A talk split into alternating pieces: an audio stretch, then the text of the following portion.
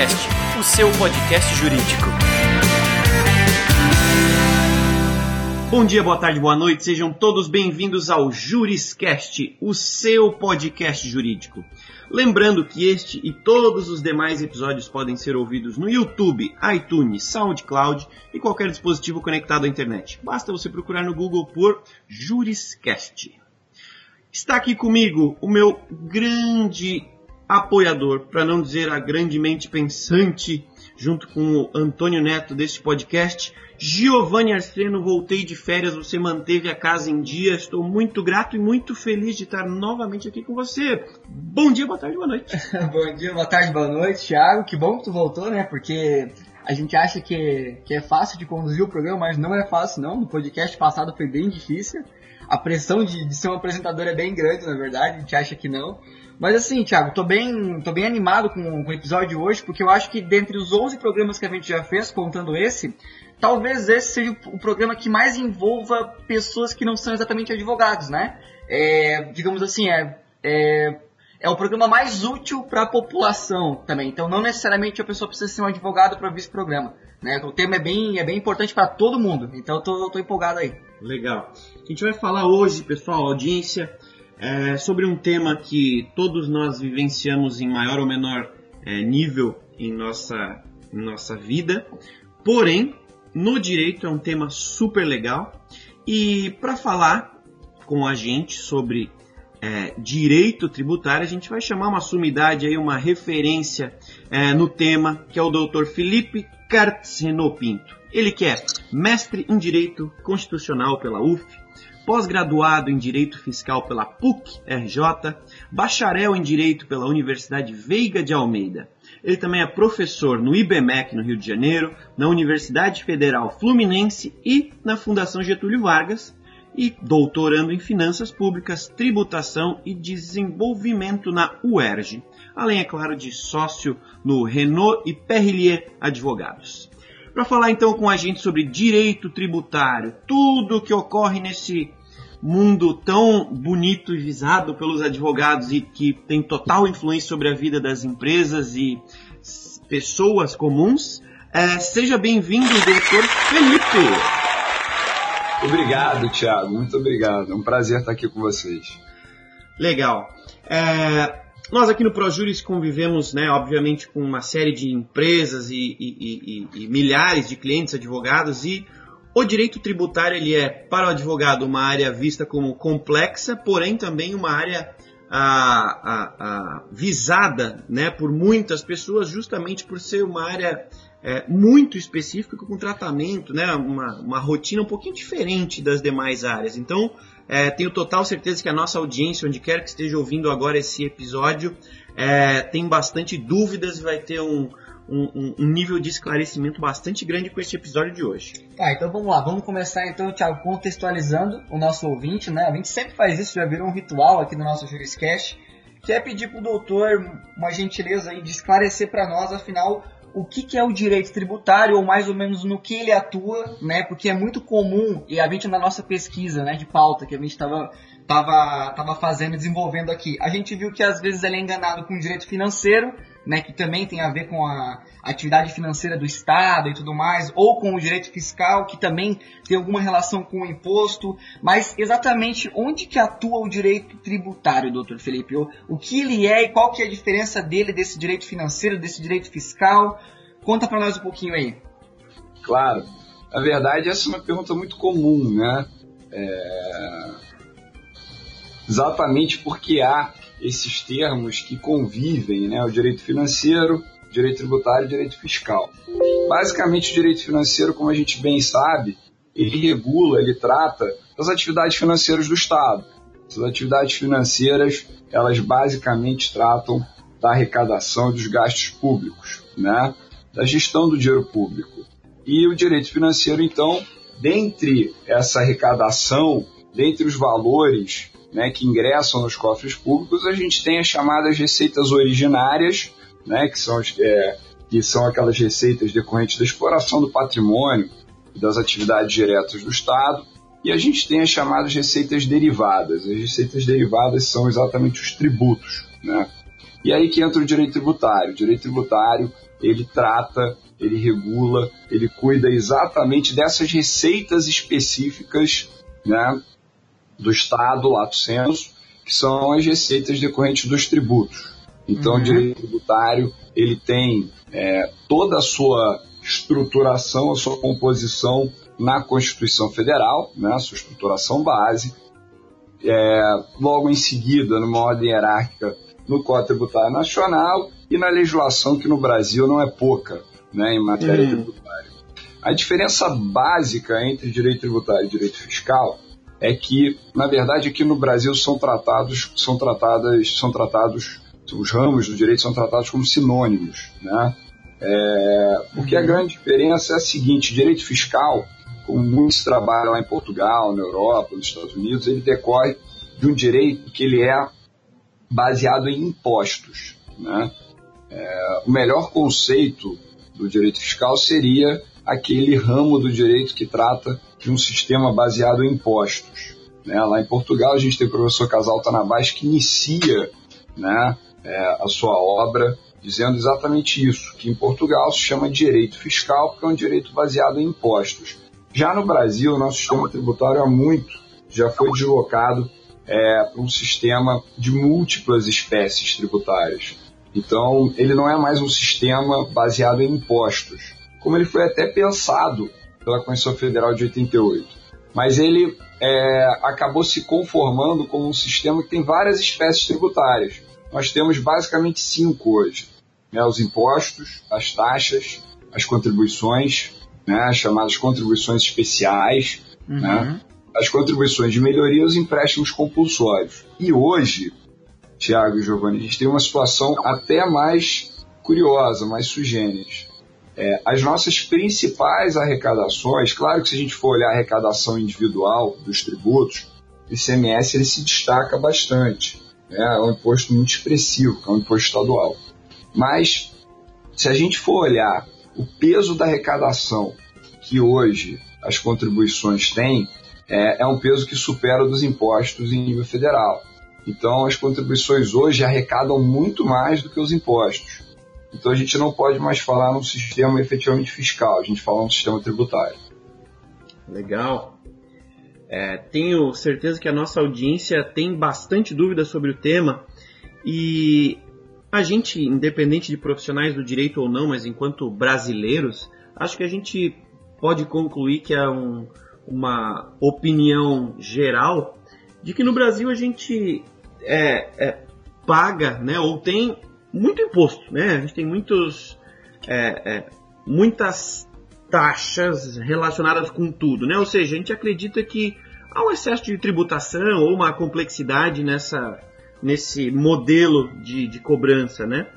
enquanto especialista, né, doutor Felipe, como é que você enxerga essa afirmação? Como é que você entende que essa a, a, afirmação que eu acabei de dizer, se ela está equivocada ou não, ou se é só um desentendimento, uma falta de entendimento né, dessas é, variedades de, de, de, de, necessidades de controle é, que a gente precisa ter no Brasil, é algo bastante específico, né? E por que, que você acredita que existe essa percepção de que a gente paga tanto imposto, ou que é, que é tão complexo, né, essa nossa realidade aqui no Brasil. E só pegando carona, doutor Felipe, aproveitando aqui a pergunta, já que o doutor citou Portugal, citou alguns países europeus, queria também se o doutor pudesse fazer uma comparaçãozinha com essa questão de, de volume de impostos com outros países, né? Claro, é, de fato há, essa, há esse senso comum no sentido de que a carga tributária no Brasil é excessiva. Na verdade, eu, eu, eu vou quebrar um pouquinho essa impressão, né? Essa, essa, eu vou em sentido contrário um pouco ao que a, a maioria da sociedade pensa, mas não discordando efetivamente dela. Vou explicar melhor. Legal. O Brasil ele não tem né, é, uma das maiores cargas tributárias do mundo. Ele tem uma carga tributária, sim, considerada elevada, mas numa uma comparação que o CDE fez, é, OCDE que congrega basicamente países europeus, Estados Unidos e alguns outros países do mundo, é, a maioria países desenvolvidos, né? É, o Brasil ficou em 15º lugar em carga tributária. com 33,7% do PIB, né, é, em termos de carga tributária. Muito inferior a diversos países envolvidos. Né? Só para a gente ter, levar, só para a gente ter uma base, né, nesse estudo a Dinamarca está na liderança com 48,6%, ela é seguida de diversos países tidos como países é, exemplares, não só em qualidade de vida, né, como em desenvolvimento. França, Finlândia, Suécia, Itália, Áustria, Noruega, diversos países, Alemanha, diversos países têm a carga tributária efetiva maior que a brasileira. Legal. O que, uhum. que traz então essa impressão para a sociedade e por que que aí eu concordo com ela? Porque a gente não pode pegar tão só né, o quanto se paga de tributo para concluir se a carga tributária é alta ou baixa. Sim. A gente precisa levar em consideração também é o quanto a população, a sociedade recebe em troca. Né? Ou seja, a é chamada contraprestação. Você uhum. só acha que é caro ou barato um produto dependendo do que, que ele te proporciona. Né? É, obviamente que um valor de um item no supermercado vai ser muito inferior ao valor de um automóvel. Nem por isso você deixa de comprar um automóvel ou você deixa de dispor, é, é, é, você deixa de pagar um valor elevado para um bem que te retribui nessa proporção. Então, o que eu costumo dizer é que no Brasil a carga é alta em comparação com o que se recebe em troca, né, a contraprestação. Aí é altíssima. Sim. Porque diferente uhum. desses outros países em que se paga 48,6% do PIB, de tributos 45%, 40%, no Brasil que a gente paga 33,7%, né, a gente não tem uma educação pública de qualidade, sequer tem educação para todos os brasileiros. A gente não tem saúde pública de qualidade, sequer tem saúde pública para todos os brasileiros, aliás, não tem para a maioria. Né? É, a gente não tem assistência social efetiva, a gente não tem segurança. Então, quando você paga bastante, né, ou quando você paga um valor razoável e não recebe em troca, a sensação de que você está pagando muitíssimo, hum, né? Então, você está pagando excessivamente. Em resumo, o, o custo-benefício da nossa carga tributária é muito custo e pouquíssimo benefício. É exatamente isso. Aí fica muito caro, né? Aí uhum. fica realmente bastante caro. Legal. Bom, está tramitando no Congresso, inclusive, é, a reforma tributária, né? Entre as propostas dessa reforma, que foi relatada pelo uh, deputado Luiz Carlos Rauli, uh, está uma dessas propostas está a extinção de 10 impostos: ICMS, ISS, IPI, COFINS, entre outros, né? Uh, e o argumento central é que se paga tributos em excesso no Brasil e que é, com né, essa proposta, né, se houver a exclusão de, de, desses impostos, desse, dessa variedade de impostos, que a gente vai aproximar o Brasil de um modelo de tributação europeia. Né? A gente falou um pouquinho disso, que dos, dos volumes é, percentuais do PIB, né? Uh, mas uh, será que você consegue explicar para a gente, além dessa diferença percentual do consumo do PIB, né? Mas é, como que seria essa diferenciação da forma né, desse modelo tributário europeu em comparação com o Brasil? Lá é um, um, uma carga tributária unificada e aqui é pulverizada. Qual que seria exatamente essa, essa, essa diferença que motivou essa, essa proposta aqui do, do, do deputado Luiz Carlos Rauli? Claro. É, essa proposta, ela, na verdade, ela não é nova né? Foram uhum. excessivas e reiteradas propostas de reforma tributária. E no Brasil, é, não é uma questão de pessimismo, é uma questão de analisar a realidade. A gente tem um problema muito sério que é um problema político, não é um problema, é, eu diria, nem de, de, de matriz econômica, nem de matriz efetivamente tributária, técnico-tributária. É um problema político. Melhor explico. É, a base do nosso sistema também deveria ser os impostos. O que, que a Constituição Federal fez? Ela elegeu quais impostos seriam de, seriam de competência de cada ente federativo. Então ela disse: União, você tem esses impostos, Estado, você tem esses impostos, município, você tem esses impostos. Né? Para o município, a maior arrecadação ficou para o ISS, que é o Imposto sobre Serviços. Para o uhum. Estado, a maior arrecadação, ou seja, sua, realmente a sua principal fonte o ICMS, né? que é o nosso tributo sobre circulação de mercadorias e serviços, basicamente. E para a União, alguns impostos, mas tendo como base o imposto sobre a renda. Né? Esse contexto ele é muito parecido com o padrão europeu e o padrão americano. Né? Ou seja, é. você tem tributação sobre a renda, você tem a tributação sobre o consumo. Né? Lá o que se chama de IVA na Europa, e até em boa parte da América do Sul também, é o imposto sobre valor agregado, em tese deveria ser o nosso CMS. Né? E você tem, é, que lá na Europa até se chama VAT, nem se chama IVA, a sigla, mas é, é conhecido como IVA, né? traduzindo. É, e você tem a tributação sobre a renda também. Né? É, isso lá na Europa, nos Estados Unidos, aqui na América do Sul. Só que na, na, nos Estados Unidos você tem a tributação sobre a renda em três níveis. Né? É, em alguns casos você tem nível federal, estadual e municipal. É, qual é a grande diferença do nosso sistema para o deles? Eles têm pouquíssimos é, tributos efetivamente. Né? Eles concentram as alíquotas, eles concentram a tributação em poucos tributos. Aqui no Brasil, não. É, já há algum tempo, a União Federal se deparou com a seguinte situação, Tiago Giovanni, que foi a seguinte. Eu tenho, diz a União Federal, eu tenho diversas obrigações a cumprir com base na Constituição Federal, mas não tenho recursos suficientes para isso. O que, que eu vou fazer? Eu vou, então, desviar o caminho do sistema tributário. É, na minha opinião, até um grande problema no Brasil, que é um problema de sinceridade normativa. Né? Uhum. Porque o que, a União fez? Ela pegou as contribuições. No que, que se consistem as contribuições? As contribuições deveriam ser né, casos isolados, deveriam ser é, tributos isolados, que é, eles têm como principal característica a ter a destinação dos seus, dos seus recursos, da sua arrecadação fixada na lei que é, que as instituiu, que instituiu essas contribuições. Então, o governo precisa de dinheiro para a saúde, né? ele se utiliza da contribuição. O, o, o governo precisa é, de, é, financiar a educação, ele se utiliza da contribuição. Mas o que, que diferencia, sendo muito breve, a contribuição dos impostos? Os impostos servem para pagar as contas gerais do Estado, né? o Estado lá do uhum. centro. Então, tudo que se arrecada com imposto de renda, com ICMS, com IPI, enfim, você, o governo bota na conta e gasta com o que ele quiser, né? Só que toda a arrecadação dos impostos precisa ser repartida com outros entes federativos. Então, tudo que a União ela arrecada com imposto de renda, né, com IPI, etc., ela reparte com os estados e com os municípios. Ela dá uma parcela para os estados e para os municípios. Quando ela arrecada contribuição, né, ela não reparte nada. Uhum.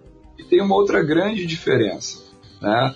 É, com as contribuições, o governo ele pode alterar as alíquotas no mesmo ano em que publicada é, a norma que majorou essas alíquotas. Ele não precisa observar uma coisa que a gente chama e que é aplicável aos impostos, com exceção dos extrafiscais, que é é o princípio da anterioridade. Ou seja, se publicada uma lei num determinado ano, aquela previsão de aumento de instituição de tributo só vale no ano seguinte. Para as contribuições, não. O governo ele consegue alterar desde que observado o prazo de 90 dias. Então, o que, que ele fez? Ele pegou o PIS e a COFINS, por exemplo, né, que deveriam ser contribuições revertidas, o PIS para pagar o auxílio-desemprego e o, e o basicamente o auxílio-desemprego, é o abono único do trabalhador, aquele assalariado mínimo, e a COFINS, que é uma receita que serve para pagar basicamente a Seguridade Social, né, desde as contribuições, desde a, desde a Previdência até a saúde, educação e assistência social, né, ele pegou essas, essas, essas arrecadações, essas contribuições e as transportou, as centralizou no sistema tributário. Né? É, as transportou para o centro do sistema tributário, né, as centralizou no sistema tributário e elas viraram as principais arrecadações federais, somadas às contribuições previdenciárias de um modo geral. E daí foram surgindo vários tributos, né, surgiram várias contribuições, aí vem as CIDs, contribuições de intervenção, de intervenção do econômico. Né, você começou a ter literalmente uma poluição, um excesso de tributos. Uhum. E com os tributos vem um problema que ele não está nesse percentual de carga tributária, ele não é aferível efetivamente, que é o custo dessas obrigações acessórias. São, ou seja, quando você cria muitos tributos, você atrai obrigações acessórias. O que, que são as obrigações acessórias? Para cada tributo, uma ou mais declarações, um ou mais Sim. formulários, uma ou mais guias. Burocracia. Burocracia. Então, esse custo de burocracia no Brasil, que são os profissionais que precisam dar suporte às empresas, né, os contadores, os advogados, esse custo não está inserido né, nessa carga tributária que é divulgada, amplamente divulgada. Uhum. E no Brasil é um, custo, é, é um custo extremamente excessivo. Pra vocês terem ideia, o Brasil hoje lidera o ranking mundial de horas dedicadas ao cumprimento de obrigações acessórias, ou seja, para, para cumprir a burocracia tributária no Brasil. É o número um do mundo. Sim. A Receita Federal hoje, ela, ela diz que com um programa chamado SPED, que são as obrigações eletrônicas, principalmente com e-social, que vai passar a, a, a, vai passar a ser praticado no Brasil no ano que vem, né, a ser observado pelas empresas, né, ou seja, vai entrar em operação no que vem, diz a Receita Federal que nós passaremos de mais ou menos 2 mil horas ano dedicadas a cumprimento de, obriga de obrigações tributárias a 600 horas. 600 horas a gente vai estar um pouco acima da média da América do Sul e da média mundial. Uhum. Mas seria muito melhor, muito melhor do que as mais de 2 mil horas gastas hoje no Brasil que nos dão é, esse, essa posição extremamente é, é, é vergonhosa de ocupar o primeiro lugar no ranking mundial de cumprimento de obrigações acessórias, ou seja, tempo gasto para cumprir a burocracia. Uhum. Ah, deixa eu fazer, uma, eu quero fazer uma pergunta entrando um pouco mais aqui no, na, na reforma mesmo, mas antes de fazer um comentário que finalmente o social vai sair, né? Vai sair. a gente está, o nosso sistema aqui, a gente tem um software para departamentos jurídicos aqui, o nosso sistema ele está preparado para o social já faz um ano, né? Mas, né, desde que começaram a sair as primeiras portarias, a gente já fez as adaptações no ProJuris Enterprise e os nossos clientes aguardam ansiosamente essas, essas alterações, mas a gente depende de, da regulamentação do Estado e alterações dos layouts e tudo mais, né? Uh, vai sair, finalmente. É, Parece que é, é a, a, data final. Vamos torcer, né? Tantos textos que eu escrevi sobre social, né? Agora finalmente vai sair, deu até um, até um alívio. Mas assim, voltando à, à questão da, puxando de novo né, a, a cordinha da, da reforma tributária do, do, deputado Luiz Carlos Rauli, é, falando um pouco mais do, da, da, questão prática, né? Eu queria que o Dr. Felipe explicasse um pouquinho, primeiramente, é, como que vai ser o trabalho caso seja aprovada a reforma. E aí, doutor, fique à vontade para entrar nos detalhes, para entrar, se quiser fazer algum exemplo, falar alguma coisa do texto mesmo do relator. É, como é que fica o trabalho do, do, advogado que trabalha com direito tributário, né? Se vai ter uma mudança muito grande da atuação, como é que vai ser a relação do, do advogado com o TRF, né? Que é o Tribunal é, de Tributos aí, que é, que é a dinâmica de, de, do advogado de tributário ele fala com o TRF, né? Porque a gente teve uma mudança no passado, que é o novo CPC, e isso a gente percebeu aqui nos nossos clientes, nos nossos parceiros, o quanto impactou no trabalho do advogado, né? Do, com o novo CPC mudando, com a questão processual. Então, vai ter uma mudança tão grande também assim na atuação do advogado tributário perante a reforma, né? E em segundo lugar também como é que fica, né? Minha pergunta tem duas partes, né? Primeiro, como é que fica o trabalho do advogado e em segundo, como é que fica a vida da população, né? O que, que muda com essa reforma, com esse texto, com essas novas normativas, né, da reforma tributária, como é que fica a nossa vida, como, digamos, de como ficaria, né? Considerando Isso. que o doutor já falou que a gente tem uma uma dificuldade política, né? E caso ela Isso. passe, né? Como ficaria esse panorama tanto para o advogado que já vive uma rotina, quanto para a população que pode ou não sentir é, o efeito dessa eventual alteração? Bom, primeiro eu queria dar os parabéns para vocês, porque no Brasil, infelizmente, a gente tem uma cultura de deixar tudo para última hora. Né? Se vocês já estão prontos há muito tempo para o social, mostra que é, é, que há bastante competência e trabalho sério agregado ao dia a dia de vocês, né? Então posso... vamos, vamos colocar o som de palmas agora. Bom, no mais, com relação à reforma, como eu disse, a gente tem um problema muito sério, que é o problema político. Por que o problema político? É, se a gente for parar para pensar friamente, o que, que leva um país a manter um sistema tributário com excesso de tributos, excesso de normas, excesso de burocracia, tanto excesso, né? É, simplesmente porque não se encontra um consenso político. Por que, que não se encontra um consenso político?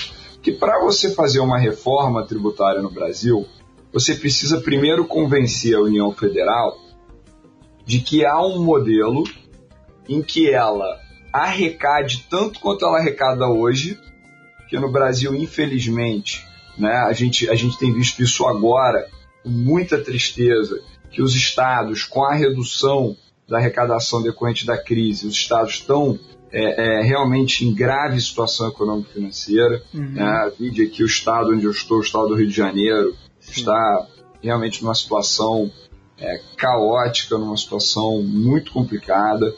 Então, no Brasil, você não consegue trabalhar com planejamento financeiro no sentido de é, trabalhar com oscilações. Né? O poder público, a máquina pública, ela fica dependente da arrecadação que ela tem é, no cenário, sempre no cenário atual. Então, é, o primeiro problema é como que a União Federal vai conseguir extinguir vários tributos, né? vai realizar a extinção de vários tributos, garantindo que a criação de um ou dois apenas, é, é, em troca de dez, como vocês falaram, né, que esses dois vão ser suficientes para trazer a arrecadação para ela sem que ela tenha que é, dividir com os estados e com os municípios.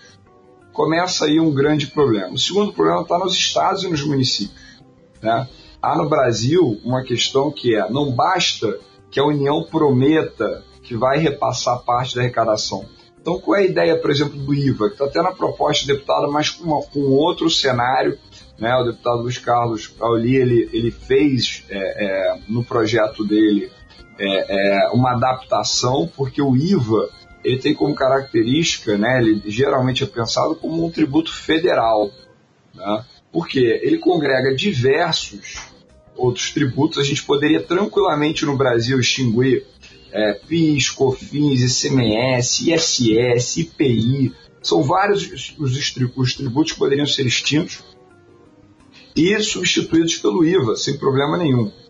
Mas aqui no Brasil, não basta você prometer para o Estado e para o município que ele vai ter uma parcela da arrecadação. Ele quer ter um tributo próprio. Ele quer ter um tributo dele. Por quê? Porque quando tendo um tributo, por exemplo, o ICMS no Estado e o ISS no município, esses estados, esses municípios, eles ganham capital político. Como assim capital político? Eles podem conceder benefícios fiscais, né, mesmo tidos como inconstitucionais, mas eles os concedem para atrair empresas, né? para manter empresas. As empresas estão em dificuldade, né? outro estado, outro município tem uma alíquota menor. O que, que esse estado faz? Ele reduz a alíquota, ele dá benefício, ele difere o pagamento, ou seja, prorroga o pagamento, ele concede créditos, ele tem capital político às empresas. Quando ele perde um tributo é, de competência dele, mesmo ele tendo o mesmo valor repassado pela União, ele perde esse capital político. Então, toda reforma tributária no Brasil, ela empaca literalmente no, na parte política, nas uhum. discussões uhum. políticas. O que o deputado Luiz Carlos Jolie fez foi criar um IVA que seria um IVA estadual, né, e não federal, de forma que os estados manteriam né, é, então a sua arrecadação própria. É um arranjo para agradar é, os estados e tentar viabilizar a reforma. Né?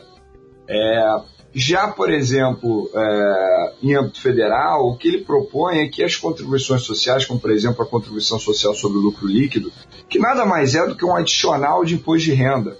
Mas por que, que se criou mais esse tributo, contribuição social sobre o lucro líquido? Pela mesma lógica de que falamos há pouco. Né? O imposto de renda ele tem a sua arrecadação repartida, contribuição social como contribuição não. Sim. Uhum. Então, ele vai criar um outro tributo só para não dividir a arrecadação com os estados e com os municípios, né? e ele começa a criar outros instrumentos. Eu não sei se vocês chegaram a ler sobre a DRU, a desvinculação das receitas da União. que é pegar 30% atualmente das, da, da, arrecadação das contribuições desvincular completamente, desvincular completamente da, da destinação que a lei fixa, que a lei determina. Sim. Né? E aí o dinheiro solto para fazer o que quiser, como quiser. Como quiser. E ele não faz só isso. Os outros 70% eles não são efetivamente utilizados na finalidade legal. Porque o que, que, ele, o que, que a União faz? Ela, é, ela, ela, ela se vale de um instrumento financeiro que a gente chama de contingenciamento orçamentário. Né? A gente costuma dizer no direito financeiro que arrecadar é obrigatório, gastar não. E aí o que, que a União faz? Por que, que quando a gente entra num período de crise econômica, a primeira coisa que a gente vê no jornal, que a gente lê no jornal, é que os gastos com educação e saúde serão reduzidos? Porque educação e saúde né, são, são atividades do Estado financiadas basicamente pelas contribuições. Então, se você tem né, um dinheiro que é carimbado, que ele só pode ser gasto com uma determinada coisa, um dinheiro que não é carimbado, que ele pode ser utilizado com, com o que o Estado quiser, e ele tem que economizar, ele não vai economizar com a receita, do, com a, com a, desculpa, com a arrecadação dos impostos, com as receitas dos impostos, ele vai, ele vai economizar com a receita das contribuições. Sim. Então, a, inclusive a própria CPI agora da Previdência no Congresso estava abordando, estava analisando exatamente isso. Né? Se a gente for olhar o que, que é arrecadado a título de contribuições, o que, que é gasto efetivamente com Seguridade Social, a gente chega em percentuais baixíssimos. Né? O governo basicamente usa essa arrecadação para pagar juros da dívida pública e tentar salvar o superávit primário. Então, é, é o que eu costumo dizer, mais do que pagar muito e receber pouco, me parece que falta no Brasil sinceridade normativa. O que é sinceridade normativa? É o cidadão comum olhar para a lei tributária né, e entender exatamente o que é que está sendo praticado. No Brasil isso não acontece. Né?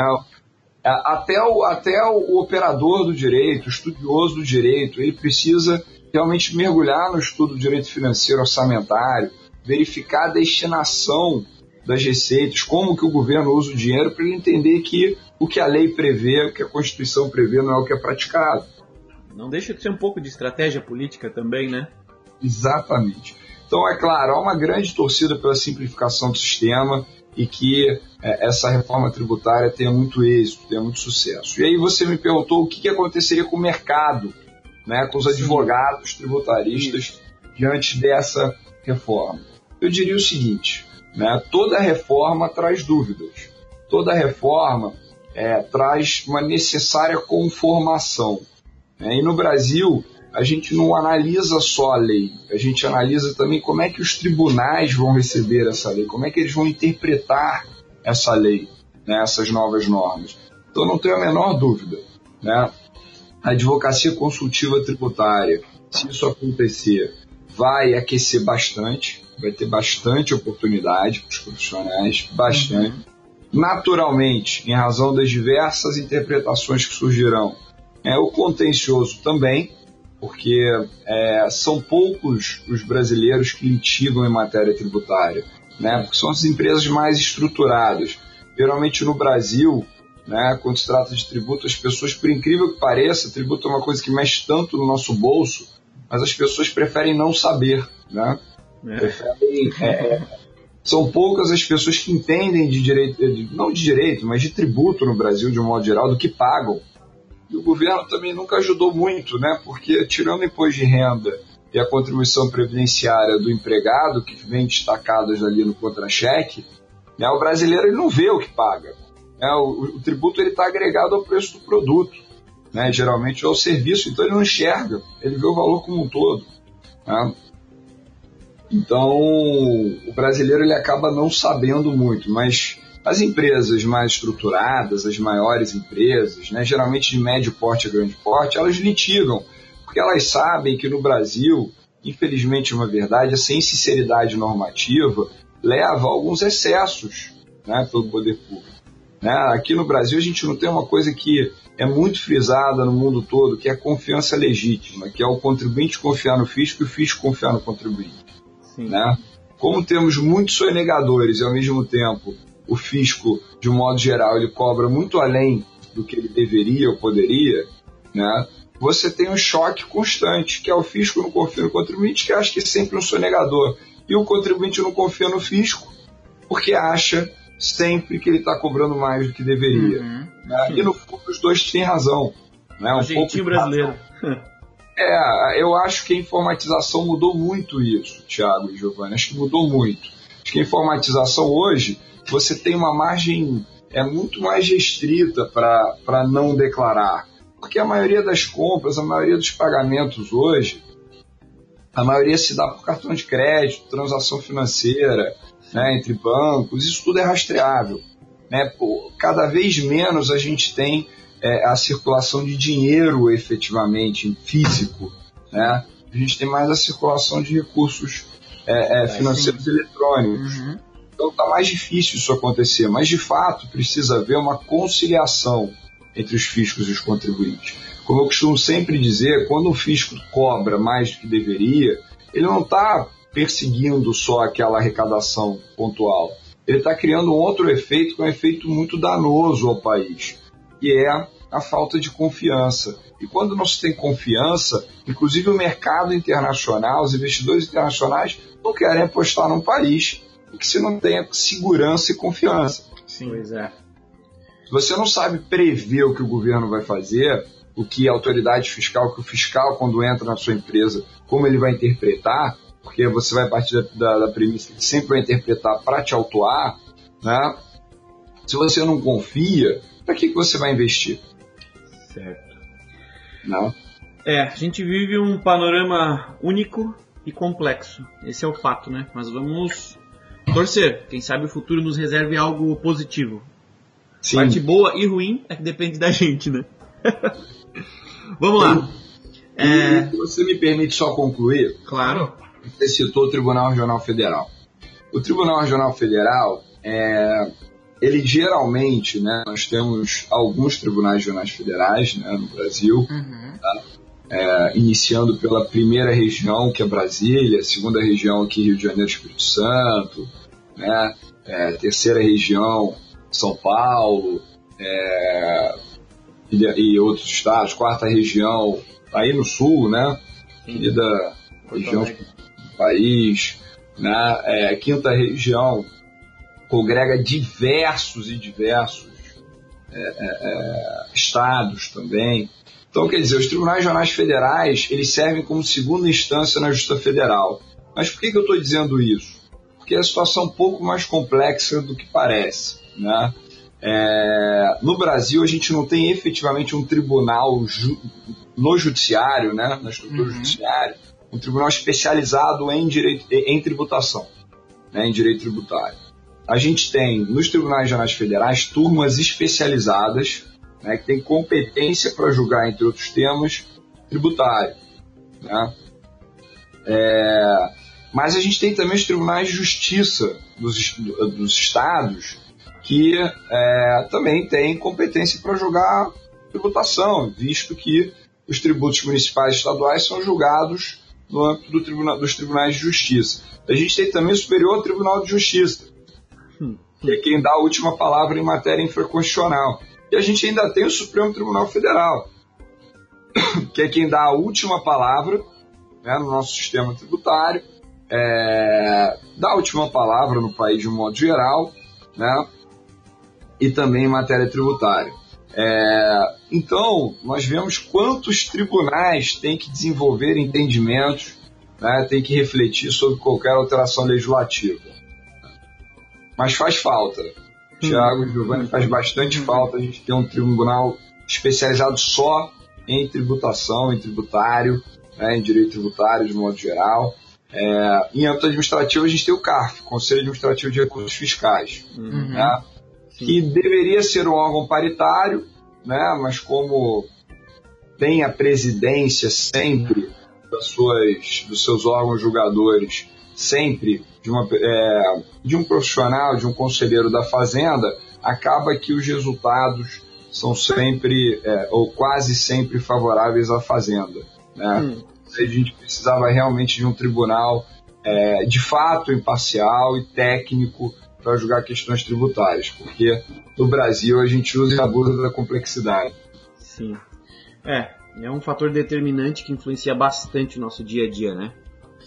É, bom, mudando um pouquinho, não mudando de assunto, mas falando um pouquinho com o percentual da nossa audiência que estuda, né, que ainda estão ah, estudando o direito ou decidindo que especialidade do direito vão escolher e seguir, é, a gente conversa com milhares de pessoas, né? O ProJuris ele tem milhares de clientes, seja na sua versão para escritórios ou na, na no software é, é, é produzido para departamentos jurídicos de médias e grandes empresas.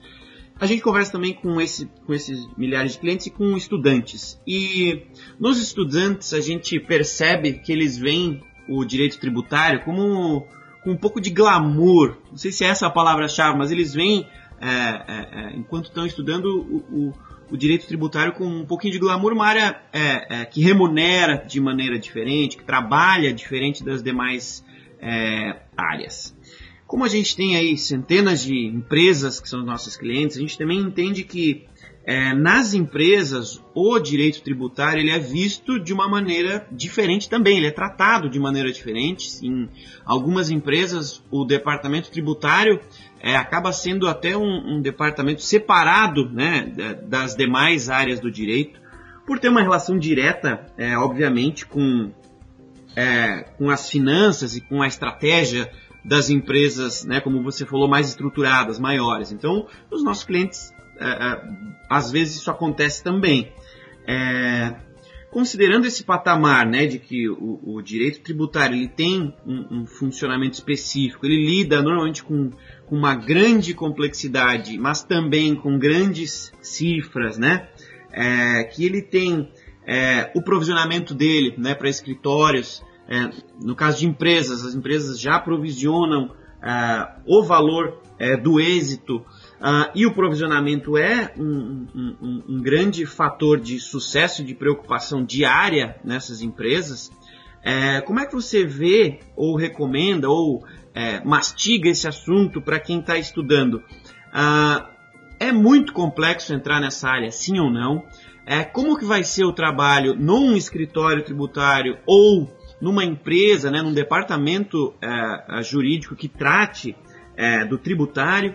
E por que, na tua visão, essa área do direito tributário, seja onde for que esse estudante ou que esse profissional é, escolha estar, é, por que, que é tão fascinante para você e que você recomendaria que mais ou menos pessoas seguissem aí os teus passos e também virassem uma referência nesse tema?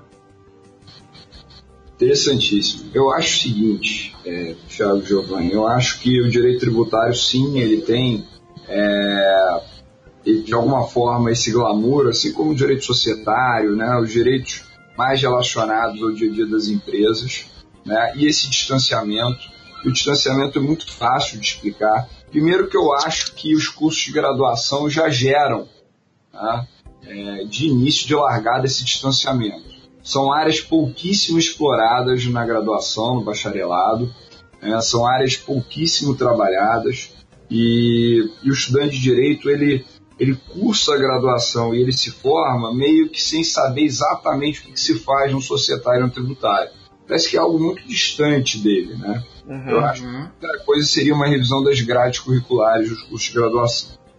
A segunda coisa, e que eu acho que vem mudando bastante, por isso que eu acho que o direito tributário ele vem gerando cada vez mais atratividade para os profissionais, né?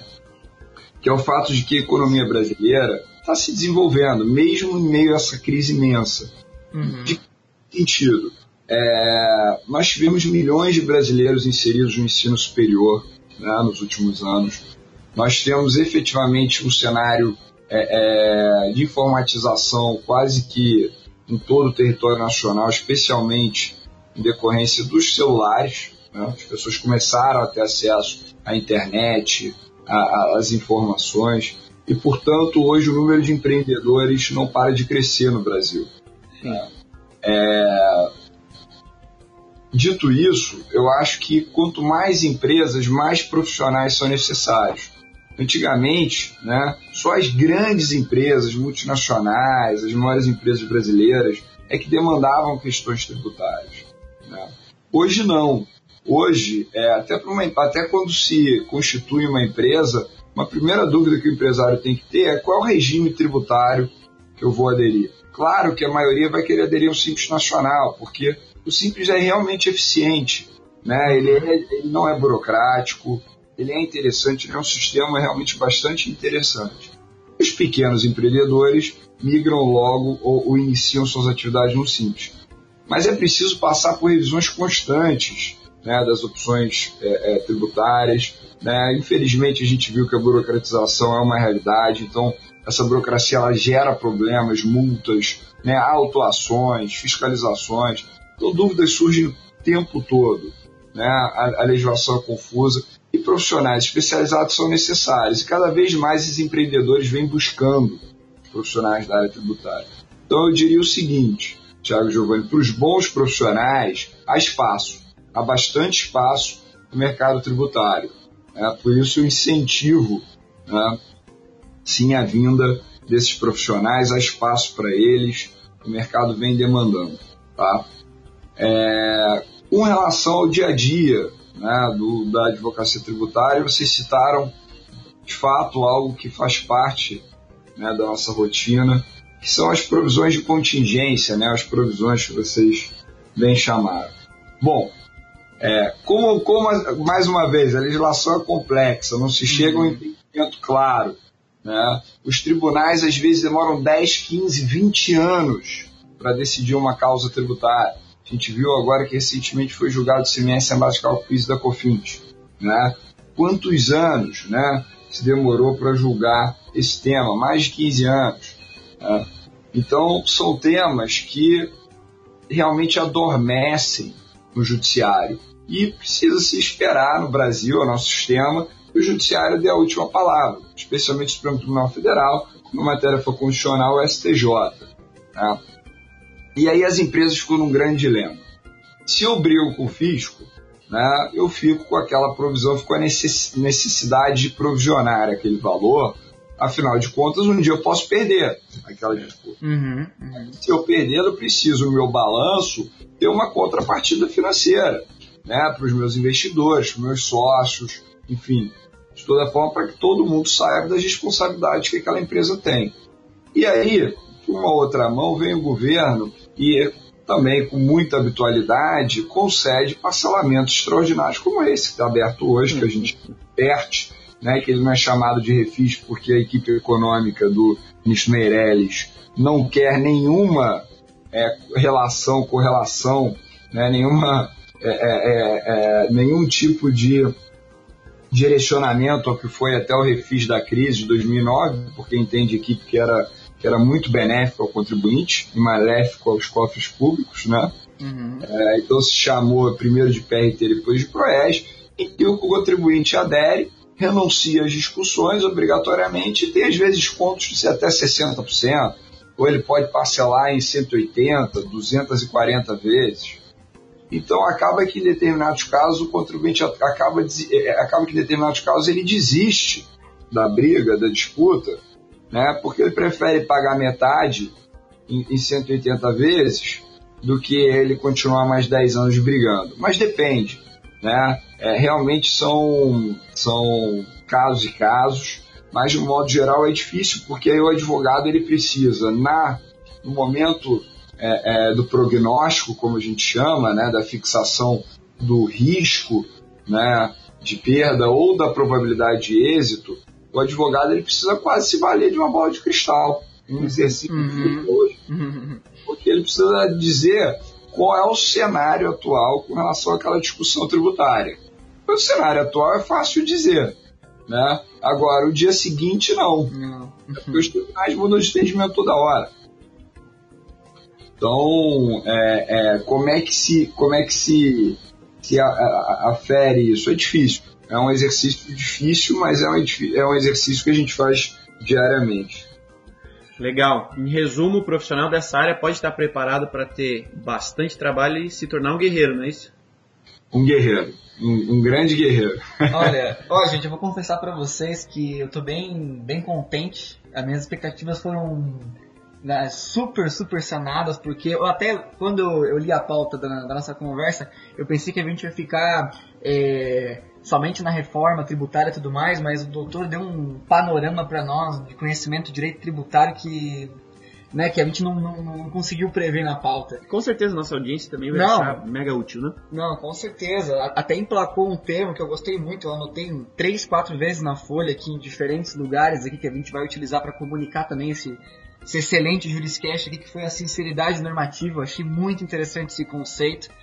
É... E agora para finalizar também, doutor, eu, ainda nessa questão do estudante que ele está preparado para né, como que ele tem que se preparar para entrar no mercado tributário, né, do, do, do direito tributário. Talvez nem apenas o, o estudante, né, o, o doutor está inserido no mercado e está, é, obviamente, por ser professor e está con, é, continuando a tua a tua educação, com certeza tem boas referências atuais para o profissional que também já atua na área ou que quer ingressar na área, né? Sim, e sobretudo o doutor é uma referência, né? Então o profissional que está na área olha para os exemplos, né? Para quem está lá na frente, e com certeza eu acho que o, o doutor é, é uma dessas pessoas. Então eu gostaria que o doutor indicasse para nossa audiência aí dois livros, né? Ou duas, dois artigos, ou um webinar, é, um palestra, o que o doutor achar com. Além do Juriscast, claro. Isso, claro. o que o doutor achar conveniente aí, algum material que o doutor mesmo produziu sobre o direito tributário hoje, né? Alguma coisa contemporânea, as discussões, os debates acerca do direito tributário hoje, né? Olha, primeiro eu preciso dizer que vocês são muito gentis né? E que a minha, a, minha, a minha grande sorte é que nos conhecemos praticamente hoje, senão todo mundo ia achar que vocês estão sendo gentis por amizade. Olha aí, ó. Muito gente boa. É mérito eu, isso. Eu ouso dizer que vocês estão estão agindo como bons cariocas. Carioca fica melhor amigo assim que se conhece. e já estão se valendo dessa nossa recém-amizade criada para serem gentis esse ponto. Mas muito obrigado, né? É, é, bom, com relação às indicações, já que vocês perguntaram, eu, eu, eu, eu, eu, publiquei um livro, que é Imunidade Tributária das Instituições de Educação, né, tem algumas publicações, alguns artigos, estou trabalhando em um outro livro agora, né, que vai ser minha tese de doutorado, que é Tributação é, de Novas Tecnologias. É, mas é, digo só porque vocês citaram, mas minha, minha maior indicação eu tenho dois livros que eu chamo de livros de cabeceira, né? São uhum. dois livros, dois autores que eu admiro sobremaneira, né? É, um é o professor Ricardo Lobo Torres, né?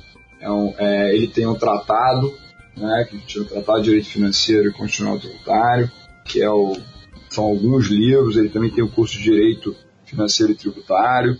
É, com certeza a minha grande base teórica e minha outra grande base teórica é o livro do professor Luiz Eduardo Chueire, titular da Universidade de São Paulo, é um professor que eu tive até o prazer de estar com ele recentemente, uma palestra no IBMEC, né, que eu fui um dos coordenadores, e é o, é, é, o, é o outro livro que não sai da minha, da minha prateleira. É, eu acho que com essa base, com certeza os estudantes e profissionais de direito estarão muito bem acompanhados. Né? Agora, claro, a gente tem grandes autores no Brasil, né? é, seria. É, é eu não quero cometer o erro de começar a citar vários nomes para não esquecer alguns que são essenciais, mas eu não posso deixar de citar o professor Ricardo Lodi Ribeiro, também é uma grande referência, o professor Humberto Ávila, né, que é, é um professor que é, é, tem obras obrigatórias, de leitura obrigatória, né, um dos maiores nomes de direito tributário hoje no Brasil, sem sombra de dúvidas. Temos grandes autores no Brasil. Que bom, né? Não estamos sozinhos. Hum, legal. Vou deixar de citar um outro professor que eu sigo bastante, tem publicado bastante, que é o professor Gustavo da Gama Vital de Oliveira. É, professor da UERJ. Vale muito a pena também seguir as suas obras. Né? E tem vários outros. Eu poderia ficar aqui o dia inteiro. Eu admiro tanta gente que eu poderia ficar aqui é, é, esgotando toda a paciência de vocês, mas. pois mas, é. Ó, quem acompanhar essas vai estar tá muito bem, vai estar tá muito bem é, é, escorado. Legal. A gente também queria continuar o papo aqui por mais uma hora, mas infelizmente o Juriscast de hoje chegou ao fim. É, eu quero lembrar a nossa audiência que este e todos os demais episódios do Juriscast estão disponíveis uh, no site do Juriscast, obviamente, no YouTube, no iTunes, no SoundCloud. Então, onde quer que você esteja, a qualquer momento do dia ou da noite, você pode consumir esse conteúdo jurídico em forma de áudio através de qualquer dispositivo com, é, conectado à internet. É, por fim, gostaria de agradecer aqui ao Giovanni é, pelo co capitanianismo desta nave jurídica e, acima de tudo, é, agradecer ao Dr. Felipe pela paciência, pelo tempo aqui com a gente compartilhado com a nossa audiência. Tenho certeza de que a audiência é, vai utilizar em muito as tuas contribuições. Então, doutor, quero lhe agradecer pelo tempo, pelo espaço e pelo conhecimento dedicado a gente. Foi um prazer ter o doutor é, com a gente aqui no Juriscast. Espero que em breve a gente tenha aí é, uma nova conversa, um novo episódio sobre algum outro tema para engrandecer essa nossa é, grande comunidade jurídica. É, Giovanni, palavras finais, meu muito obrigado a você e não, eu só queria comentar que todos os livros que o doutor citou, mencionou todos, inclusive o dele, vai estar na descrição, independente de qual canal, se vai ser no SoundCloud, no YouTube, vai na, de na descrição a audiência pode ter acesso ao nome de todos os livros, os links, mandando para é, para comprar o livro, etc. Né? Só isso que eu queria falar e, claro, agradecer ao Dr. Felipe aí pela aula. Né? De novo, minhas expectativas foram superadas e muito feliz, muito contente com o episódio de hoje. Foi bastante útil, assim, acho que dentre todos esses 11 episódios, esse foi um dos que mais impactou na minha vida diretamente, assim, sabe? Gostei bastante. Legal. Caramba, que legal, que legal, Giovanni. Obrigado, Thiago, Giovanni. Estou muito honrado com a oportunidade, feliz, foi muito agradável, foi muito legal. Espero de fato não ter decepcionado para além da gentileza de vocês e precisando, contem comigo. Maravilha. Então, obrigado, audiência. Bom dia, boa tarde, boa noite. Obrigado por estarem com a gente em mais um episódio do Juriscast, o seu podcast jurídico. Você ouviu o Juriscast Produção e oferecimento da ProJuris, líder no desenvolvimento de software jurídico para departamentos jurídicos de grandes empresas e escritórios de advocacia. Conheça mais em projuris.com.br.